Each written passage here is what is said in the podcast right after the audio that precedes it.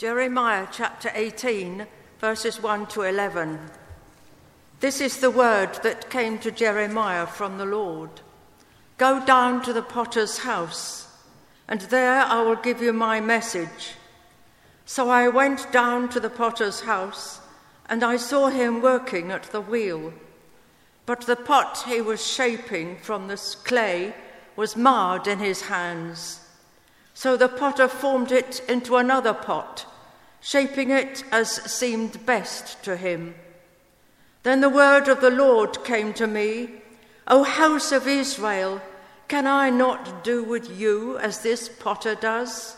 declares the Lord. Like clay in the hand of the potter, so are you in my hand, O house of Israel. If at any time I announce that a nation or kingdom is to be uprooted, torn down, and destroyed, and if that nation I warned repents of its evil, then I will relent and not inflict on it the disaster I had planned.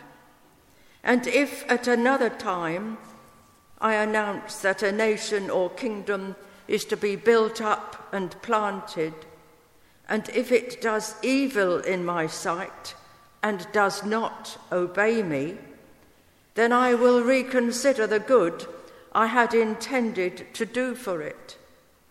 Now, therefore, say to the people of Judah and those living in Jerusalem, This is what the Lord says Look, I am preparing a disaster for you and devising a plan against you.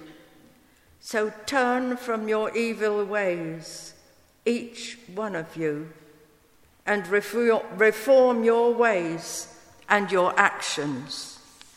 Thanks be to God. The second reading is taken from Luke chapter 15, verses 25 to 33. The cost of being a disciple. Large crowds were traveling with Jesus, and turning to them, he said, if anyone comes to me and does not hate his father and mother, his wife and children, his brothers and sisters, yes, even his own life, he cannot be my disciple. And anyone who does not carry his cross and follow me cannot be my disciple. Suppose one of you wants to build a tower.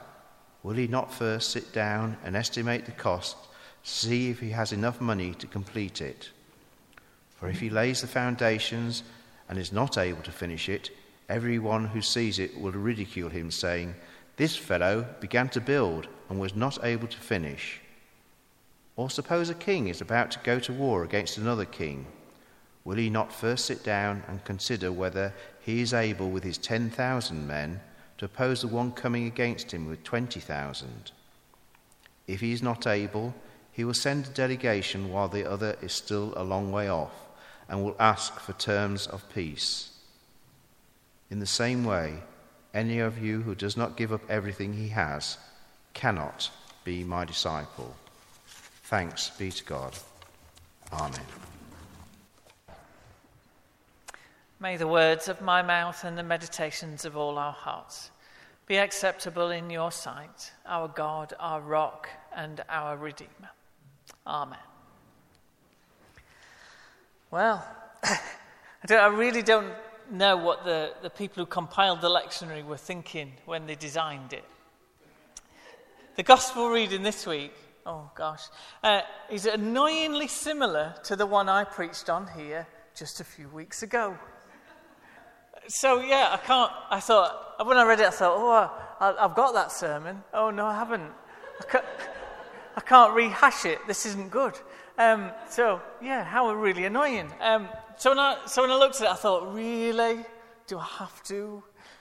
Well, I suppose I don't really have to. I could have just made something, something else up. But it's really good practice, I think, to, to go with what's there. So I'll try not to cover the same ground again, hopefully. So here we go. Hate your mother, hate your father, hate your wife, hate your children, hate your brothers, hate your sisters, hate even life itself.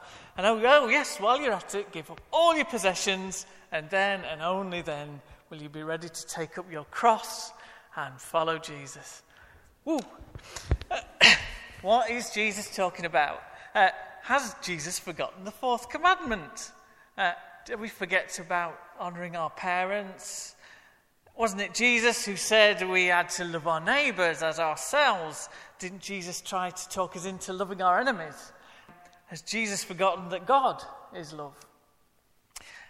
It's difficult to recognise Jesus in this text, I think. This is not the gentle Jesus, meek and mild of our childhoods. This Jesus sounds too harsh. And Jesus seemingly uh, it wants to turn us into religious fanatics who hate everybody and give up on everything, even life itself.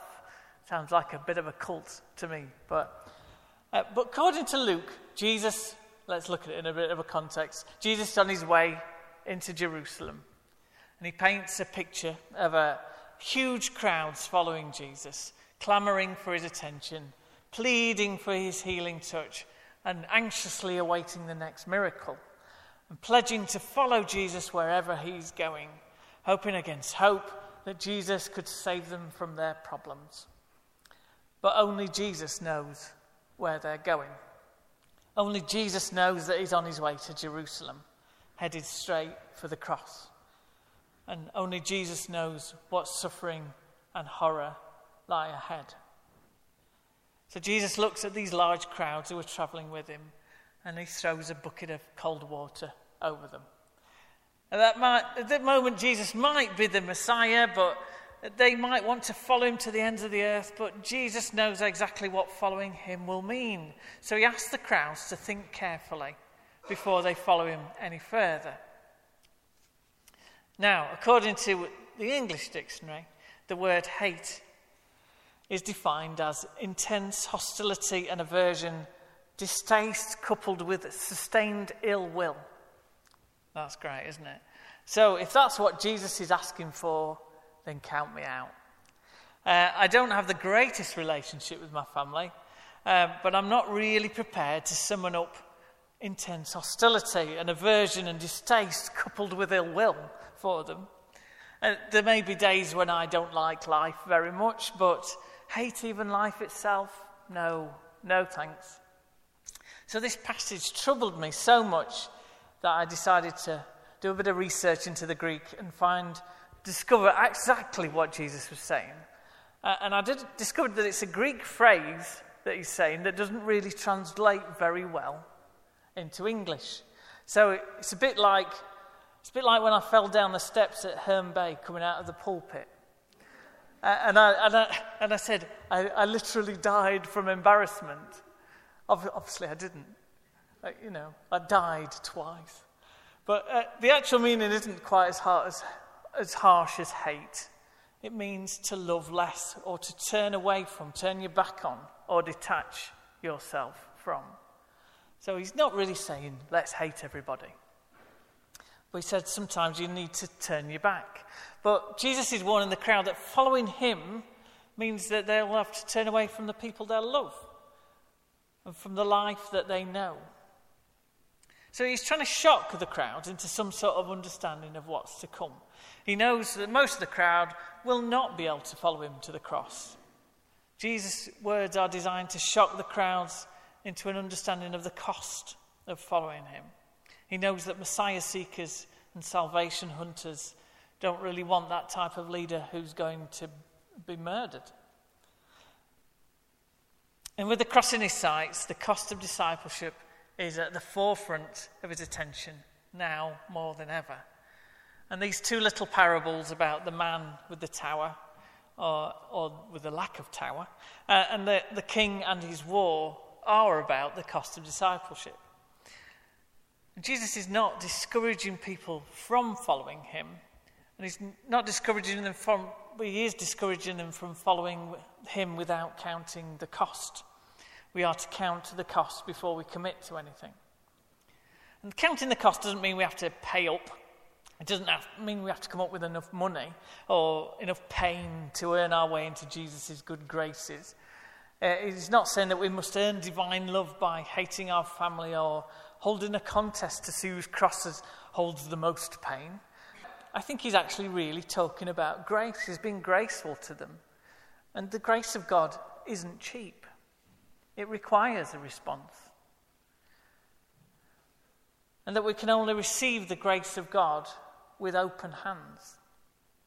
And to open those hands is to let go of all the things that are getting in the way of that grace. Uh, and Jesus normally repair, pre- refers to this letting go as repentance. Now, I used to work with this bloke, uh, and he was full of these really annoying little pithy sayings. He used to infuriate all of us. He's like, he's like winners never quit, and quitters never win. Oh, and, and when the going gets tough, the tough get going. It's like something out of Proverbs.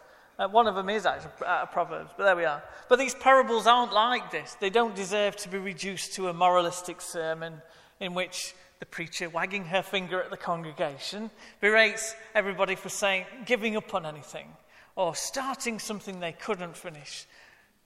Now, some things we start, we should finish, others, not so much. Uh, sometimes I really have to administer to a student who needs to drop a course because it's, it's, it's hurting them. Sometimes we really need to end an abusive relationship. And I should have definitely given up my printing business before it left me with £80,000 worth of debt. But, you know, we know these things in hindsight.